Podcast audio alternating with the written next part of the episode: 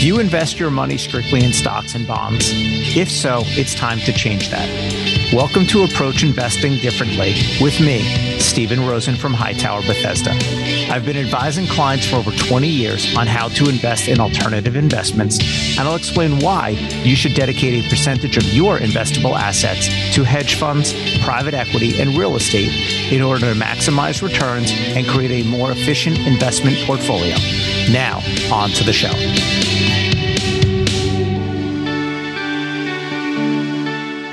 Throughout this podcast series, Stephen Rosen has given us a practical overview of alternative investments and ways they can invest. Very often, the tactics are not something everyone can access, and private credit is no exception. I'm Patrice Sikora. Stephen, just the name private credit suggests this is not something that is publicly traded. Tell me about it.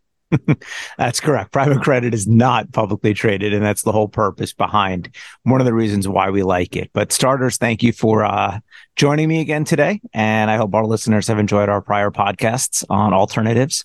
Um, private credit is probably one of the last ones that we have from our educational series of bringing everybody up to speed. We've got a few more, um, but I think this is uh, one that's going to be interesting. Uh, again, we always try to keep these things timeless, but it is one of those things that as we'll talk about more, um, has peaks and valleys to its benefits. Um, and there's times that you definitely want to look at it and times that it's less attractive. Um, we happen to be one of those times now, and we'll get to that. Um, but yeah, so private credit, the whole concept behind it is not publicly traded. So once you get into things that are publicly traded and private credit is absolutely no different than private equity. Remember, private equity is publicly, you know, privately co- owned companies versus publicly owned companies. And what are some of the issues that we always arrive at with publicly traded companies, which is enhanced volatility? Okay. Market's not always looking at the actual value of the company. It's not always looking at the earnings of the company. It's taking a lot of different things. There's a lot of technical trading that goes around. There's a lot of money movement that goes along in publicly traded markets that ebbs and flows with a news cycle. And one of the reasons why we like private credit is very similar to what goes on in private equity. You a lot of times have the ability to filter out the noise. And that to us is very important because what we're always looking to achieve across all of our portfolios is a lower level of volatility and steadier rates of return. And when you can have instruments that are really just designed to ebb and flow with the quality of the investment and whether or not the investment itself is working and can filter out, you know, some of the noise. You're never going to filter out all of the noise because even private securities do need to be priced. Okay. So it's not as if they're not priced. They have to be priced, but they're not just as volatile as a general publicly traded instrument are privately traded uh, credit instruments and, and, investments are typically also similar to our private equity funds, generally uh, priced on a quarterly basis. So that strips out a lot of the day to day noise as well. Um, but again, similar to our private equity components, we are generally much looking for investments that are private, the general public cannot access. Um, they are available to our fund managers um, who have an expertise in doing this. And the illiquid nature of them is also what is very attractive um, from an access and a performance standpoint. Now, this kind of debt, is it something that, as we just said, it's, it's not publicly traded, but do just a few entities own this piece of debt, or is it another scrum where lots of people are in there? So, a couple of different ways to look at private debt. Um, and a couple of different terminologies that one can kind of take a take a look at. Um, so what we look at primarily are investments that are held by usually one investor, hmm. or maybe there'll be a small group of investors that hold it. We are traditionally, when we look at private investments, we are not looking at what are called syndicated deals. A syndicated deal is basically a very large um, debt offering that can be accessed by a lot of mutual funds, um, exchange traded funds, people who are investing, and it's a publicly traded security that is not private it has that level of enhanced volatility. It mirrors the objectives of what our privately held investments are. But those are not really the ones that we are traditionally looking for when we're talking about private investments. Private investments on the credit side, we are generally looking for one owner of a security um, who has been able to do deep due diligence on the asset that they're looking to purchase.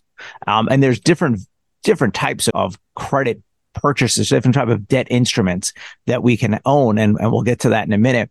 But the whole notion behind that really is is that the, the fund that we're with, the investor that we're with, they are primarily the only holder of that debt instrument, and really all they're looking to do is get their interest rate and their money back when the debt deal matures. And that's one of the reasons why you, you don't have the volatility in private credit that you do have public because these things are not really traded. Okay. Mm-hmm. People are not coming in and out of them. Um, they're not in mutual funds where, you know, for example, this year in the mutual fund world, um, this year being the end of 2022, um, we've had massive outflows of funds from the mutual fund bond funds. Okay. So people are pulling their money out of bond funds hand over fist. Well, when people sell a bond fund, the managers of those funds have to go in and sell to raise cash to give the money back to the investors. Well, if every bond fund across America is selling, that adds additional pricing pressure to those funds and to the investments that they have. Because again, pricing of an investment is supply and demand. If there's more sellers than buyers, the price is going to go down and vice versa. So when everybody is taking their money out of bond funds for varying reasons, mostly this year because they didn't think that bonds could go down 15% in value, which they have. Um, you have a, a kind of a snowball effect that occurs and people are constantly selling all throughout the year. And it just continues to put pricing pressure on all of these bonds. On a private deal, there's one owner. Well, if there's two owners or three owners, and they're in funds that are locked up that you are not selling. And so therefore it creates a very different dynamic. No one's selling it. Well, if no one's selling it, and the bond is performing well and you're getting your interest rate and there's no risk, uh, no, no additional risk of default, there's no reason to mark a bond down 15%. You're looking strictly at that actual investment right there.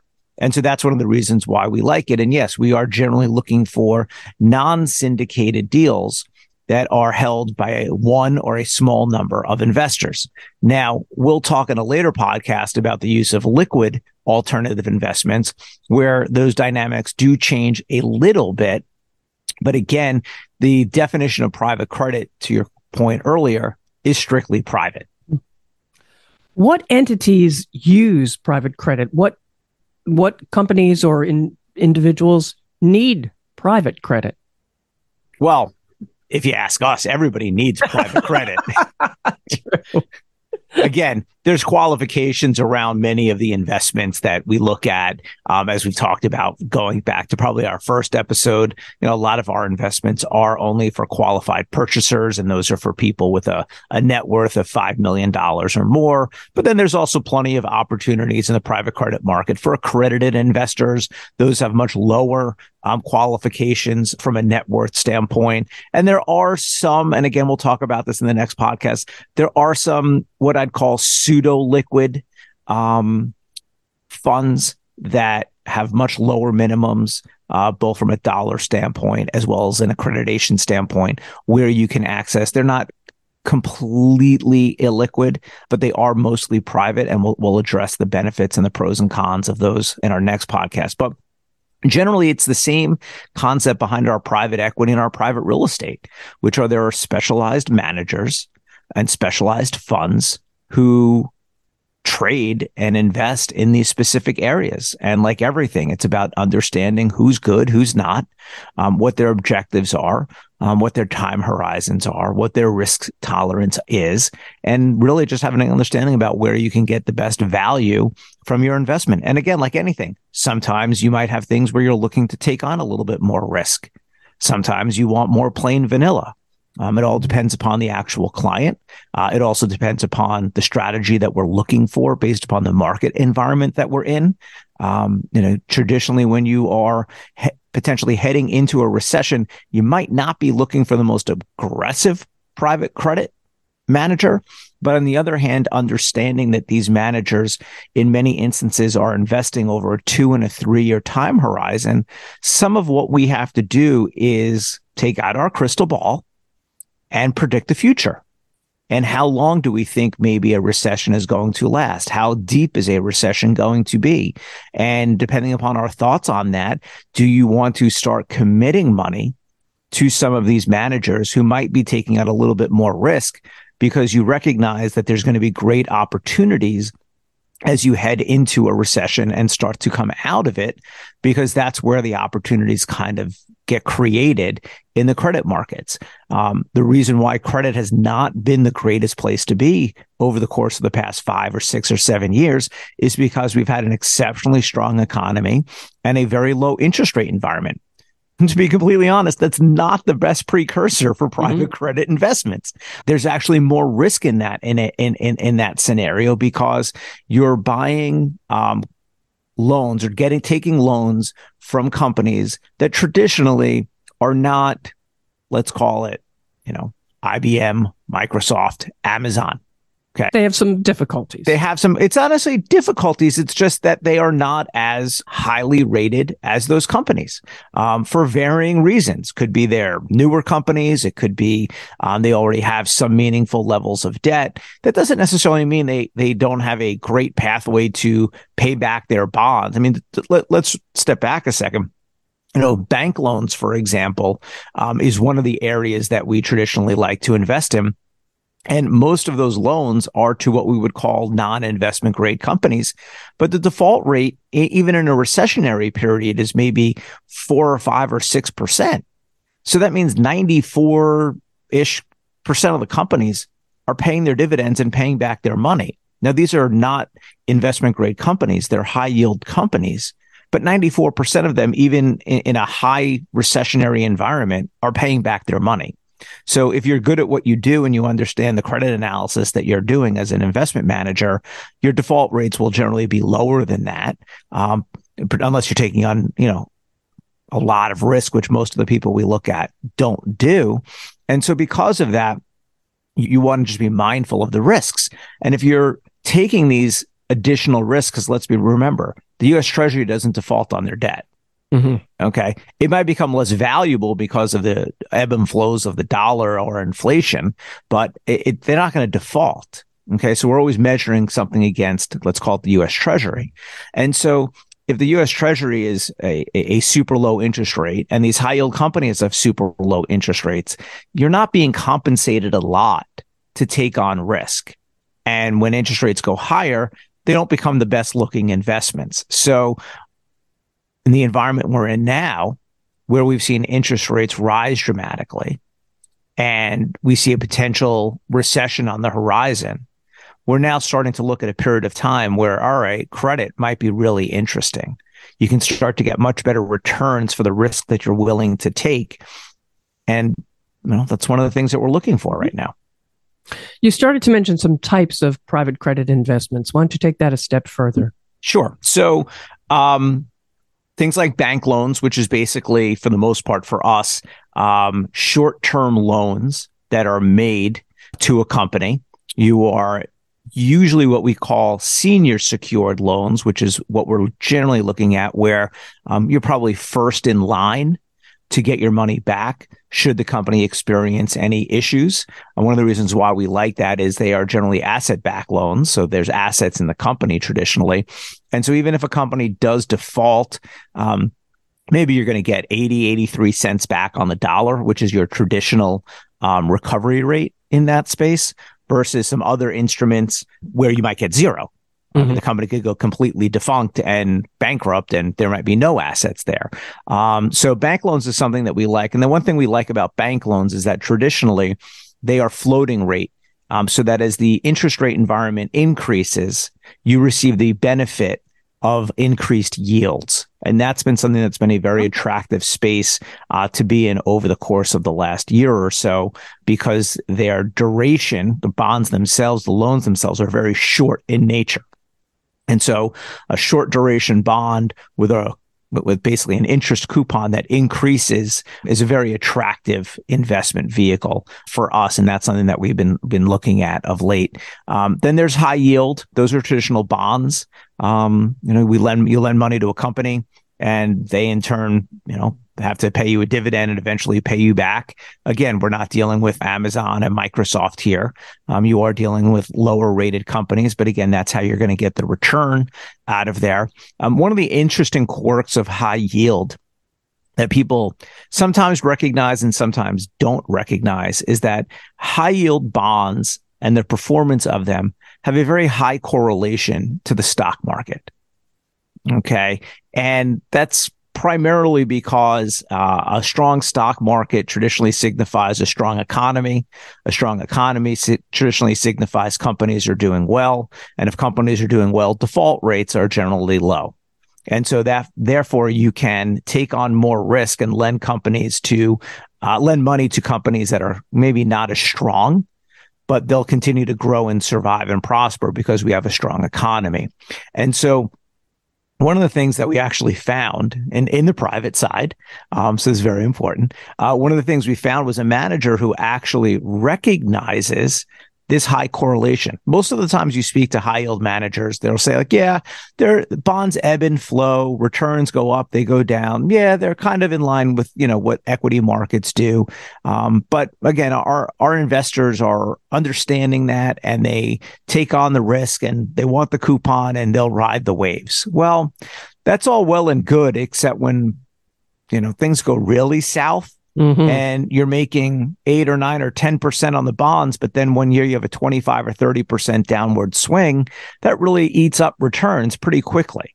Um, and if God forbid you're, you know, you don't have that those three or four years where you earned eight or nine or 10%, and then you go and you, but you go in and the first year you're in is down 25 or 30%. That's not really very attractive. And so we found the manager who actually understands that and hedges out uh, some of the equity risk that kind of contagious. It becomes contagion inside high yield. And it's kind of a unique strategy that we found. Um, we got introduced to this manager, I think late last year. And it's somebody who we've started to utilize. And I think it's one of those things that a light bulb went on in someone's head and said, yeah, someone is actually paying us to do credit. And so what they care about is that we lend money to a company, we get our dividends and interest back, and then we get our money back. Mm-hmm. And it doesn't matter what goes on in the rest of the world. And I was like, yeah, you're right. So we, we become big fans of, of, of that particular manager. Um, then you have traditional, what we call asset backed securities. And again, the bank loans are somewhat in the asset backed space because they are secured. But by definition, you know, asset backed securities generally are like mortgage backed securities, whether they be commercial or residential, car loans. Okay. There's an asset there aircraft leasing. Mm. Okay, has become a popular space. Very volatile. One of those things that doesn't seem too bad until COVID strikes. And then all of a sudden planes aren't flying and no one's buying new ones becomes a little bit difficult of a little difficult to invest in that space. We saw during COVID, we saw some of the pricing of these airline, um, aircraft leasing uh, loans. They were down 30, 40% during that time. But again, for those who aren't in that space creates a great opportunity to buy. So again, timing and understanding when to take your risks and where to take them happens to be very, very important. We've got managers who would do some, you know, kind of things like a specialty finance. These sometimes are buying up uh, bad debt of companies, or they're they'll be buying, you know, bad credit card debt from aggregators, and they'll pay pennies on the dollar um, and they'll just be able to take some time to to recoup that that money um, that is outstanding. You know, you've got late credit card balances and things things of the like. So maybe they'll buy those at 20, 30 cents on the dollar. And if they collect 40 cents, they've they doubled their money. Yeah. They made a huge profit. They don't necessarily they're, they're buying it so cheap that they don't necessarily have to collect all the debt that was in this pool of credit card debt. They only need to collect a percentage of it to get a very high rate of return. Um, you know, so th- there's kind of a specialty finance. Um, sometimes you'll look at, um, let's call it like a, a, a small business. All right. Again, we've talked about this um, in the earlier p- private credit podcast where we took the introduction to it. Is that banks themselves are very finicky and slow to lend.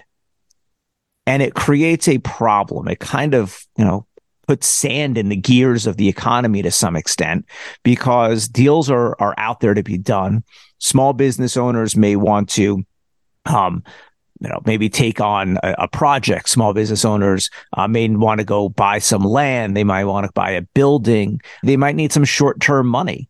And their return on the, the investment of that short term money is going to be exceptionally strong, but they need it and they need it now. Mm-hmm. And so what they'll do is they'll find some of the lenders um, that we look at, and those lenders will lend them money. They're they're higher than bank rates, okay. And we're not talking about you know, they're not the mob. okay, I don't, I don't want people. I don't want people to think that. But at the end of the day, if you can't get a loan from the bank because the banks aren't lending and you want to grow your business, you have to find people who are going to lend you money. Um, and so there's these spe- specialty finance companies that are out there. And yeah, their rates are higher than what the banks are. But similar to what we talked about, um, they come to the table.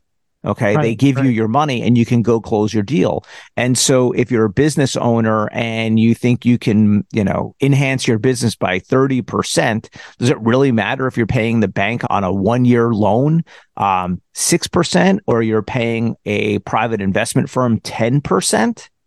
I mean, you're, you're talking about a small delta for a very small period right. of time for the opportunity to grow your business. And by the way, you know that it can get done. And so we look at, you know, we have managers and funds that we invest in who do that. Um, and then there's also distressed investing. Um, th- that sometimes can be um, private distressed. Sometimes they're public distressed, but sometimes those publicly traded distressed debts end up becoming private because they'll buy up a lot of the debt and then they'll take the private co- the company private. Mm-hmm. Um, you know, there you're looking at a company um, that is in dire straits maybe near bankruptcy and for varying reasons could be economic could be awful management could could be a whole host of things. Could be covid might have created eh, you know again recent issue global financial crisis. You know there's a lot of issues that go on out there that create uncertainty in the markets and and do create problems. I mean everything is not rosy all the time. And so distressed investing is basically going out there and buying debt of companies who are in dire straits and taking those companies, turning them around, um, and then either you know reselling the debt or holding on to the debt. Um, sometimes the the debt and the equity kind of go hand in hand. Somebody maybe buys both, or maybe sometimes somebody buys the debt knowing that someone's going to come in and eventually scoop up the company and there's going to be value there. So there's a lot of ways that that the distressed environment works. But you know, all these things are predicated on doing great due diligence and having people who understand how to analyze a situation because unlike equities where you can get returns in the 30 to 40% range in a given year unless you are you know at 25% and those are good years. Let's remember the average return is maybe 9 or 10% but you have the potential when you buy right to make very, very, very large percentage gains in the equity markets. Bonds, we talked about, the returns there are much smaller.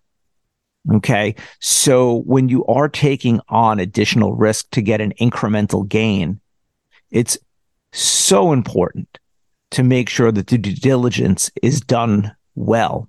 Because since you're not making dollars, you're making nickels, dimes, and quarters losing money mm-hmm. is that much more relevant because if you lose money and you're not making a lot of it, it it squashes your returns. And so again, understanding who you're investing with, what their objectives are, both short term and long term, are really one of the most important pieces of investing in private credit. So that research is so critical. I, I totally get that. What about environments, economic environments, they change. You can do all the research you want. Who knew COVID was coming? You didn't know. No, I did not.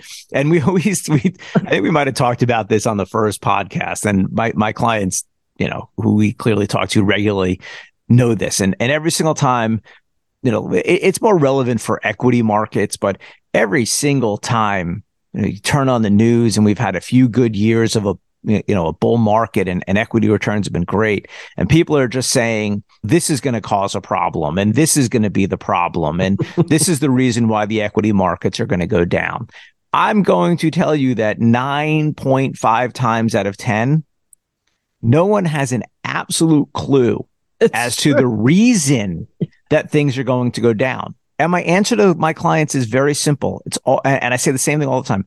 You're right. Markets are overvalued, but this thing that you're worried about, not going to be the case because we can plan for the things you're worrying about. It's the things we don't know about that are going to create a problem. And in general, that's that that's when you get these really, really, really big, sharp turns down, turn, turn down. So, you know, you go back to the 2000 timeframes, the dot com blow up when all these companies just went belly up. Okay. Massive problem global financial crisis, massive problem. Some people saw it coming, very, very, very few did. No one really understood the magnitude of the effect that it would have on the banks and the financial systems. And, and you've had massive, in terms of size, banks going bank potentially going bankrupt. Bear Stearns essentially did. They were bought for pennies on the dollar. Mm-hmm. Lehman Brothers went bankrupt, you know, causing all sorts of stress. No one predicted that. Otherwise, you know, you could have planned for it. And COVID, no one predicted it. Otherwise, you could have planned for it. Um, so when you have those environments, that's when you get these massive shocks to the system that you can't plan for. Um, what we've seen of late is the inflation story, and this is probably one of the times that everybody. Um, a lot of people were talking about it and the writing was on the wall. You just didn't know what the true effects were going to be as far as the Federal Reserve raising interest rates. Um, I think everybody kind of knew it was going to create a little bit of an issue for the bond market because bond markets are very efficient. Okay. As interest rates go higher, the pricing of bonds go down. It's very simple. It's a mathematical equation. It's not rocket science. Okay. That's just the reality. How it affects certain parts of the market. Um, you know, certain things will benefit, certain things will, will be, be hurting. Um, and so but we've seen a more traditional recessionary, quote unquote, bear market, um, not a massive calamity of collapse. Um, you've seen increased volatility in a, in certain months because of expectations being met or not being met. But when you spread out, that's more of a function of our time and the news flow that mm-hmm. everybody has. Um, that I think creates that enhanced volatility, not the actual news or or inflation itself. It's more, um, I, I think it happens more. The volatility happens more because of the expectations that that large institutions and traders have, and when those and you've positioned portfolios for one outcome and the other outcome occurs and everybody has to reverse course at the same time it creates massive movements down in the markets um, traditionally those were followed uh, or th- th- those were had good moves to the upside in hopes that things were going to be better and then they're not. So you get volatility more because of the dynamics of the trading of the world that we live in, not necessarily because of the news itself. And so when you take a look at you know private credit and what environments are are good for it and what environments are bad for it, um, you traditionally want to have a higher interest rate environment as a base for it because again you if you have a higher interest rate environment, you're getting a greater return for no risk. Okay. Again, not to put a timestamp on today, but the two year treasury is basically 4.25%. It was 20 basis points a year and a half ago. Okay. So you can give the government money today for two years and earn 4.2%.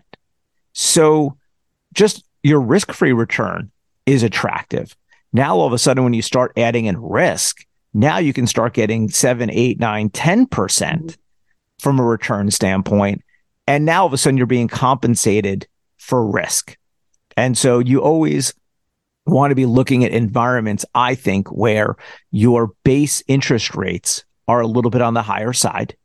Um, then you also want to have some level of economic uncertainty because certain a level, uh, if you have economic uncertainty, essentially what we call the spread, which is um, the, the let's call it the yield that you can get in a high yield bond versus a treasury bond.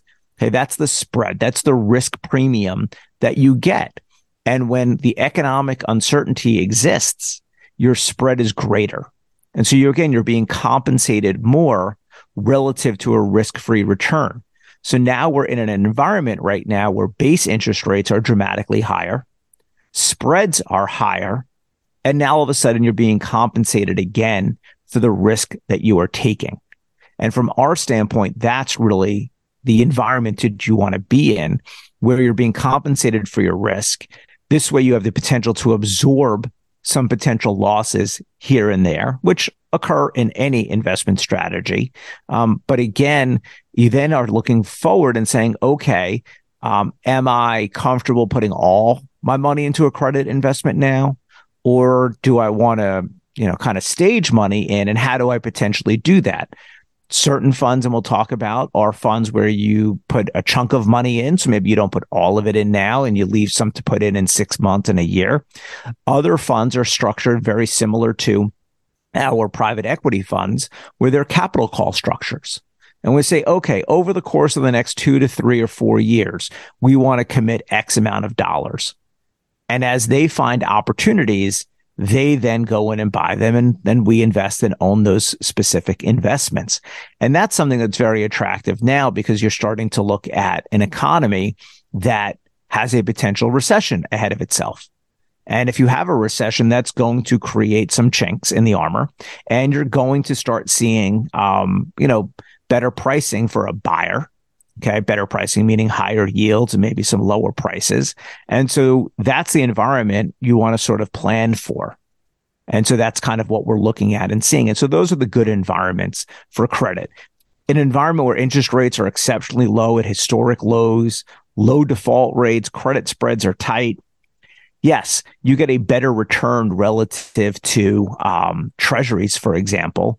I mean, look, uh, if a 10 year treasury is yielding 20 basis points and you can go buy a high yield bond and it can earn you four, sure, that, that, that that's an exponential return above treasuries, but you're taking on risk for a 4% mm hmm return. You could probably get a better return someplace else versus you're not getting that same exponential rate of return in today's environment. If you're getting a, a 4% and change return on a treasury and you're going to get 10% on a high yield bond, that's two and a half times versus a hundred times, you know, 200 times your return when, when interest rates were as low as they were. So again, understanding the dynamics of the credit markets is very important.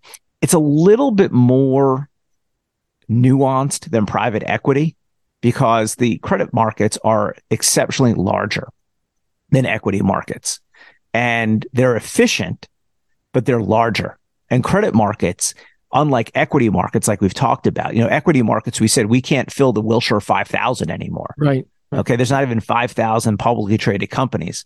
The fixed income markets have exploded in size over the last 10, 20 years. The amount of debt that is out there is exponentially higher. And so there's more opportunities. There's more creative structures, and that sometimes creates problems because people get cute uh, with how they try to create investments. And and again, coming back to knowing what you're buying and making sure you have managers that understand what they're buying is very important, and the risks that are out there. Um, so it's very important to have that again, coming back to the due diligence factor, but credit markets have exploded in size. They're getting bigger and bigger and bigger every single day. Um, and so when there's a, you know, supply demand imbalance creates even more pricing pressure. And I think that's kind of what we've seen uh, in the past 12 months as interest rates have risen, fears of a recession. We've seen some pretty poor performance out of the fixed income markets over the course of the past 12 months, uh, almost mimicking the returns that we've seen of equity markets at some points in time. And that's traditionally not the case. And that spooked a lot of people. I think that's a great place to wrap this one up, Stephen. Is there some way that a listener can get in touch with you to continue the conversation? Always. Uh, pull up our website, uh, hightowerbethesda.com. Uh, you have ways to contact us there. You can listen to the podcast from there, take a look at some of the other podcasts and blogs that we have out there, get a good understanding about who we are and what we do. I've always said from the beginning, we are different. There's no ifs, ands, or buts about it. Um, most people out there with financial advisors um, have no idea what alternative investments are. If they do, they're probably being done in the liquid fashion, which we're going to talk about in our next podcast. And they might not understand the pros and the cons of those and why you want to have them, or sometimes why you don't want to have them. So make sure that when you're accessing the alternative space, you're doing it with people who know what they're doing. And of course, you can learn all of this just by listening to Stephen's podcasts. Okay. So follow this podcast, get every episode, get yourself up to date, and of course, share with others. Thanks for being with us.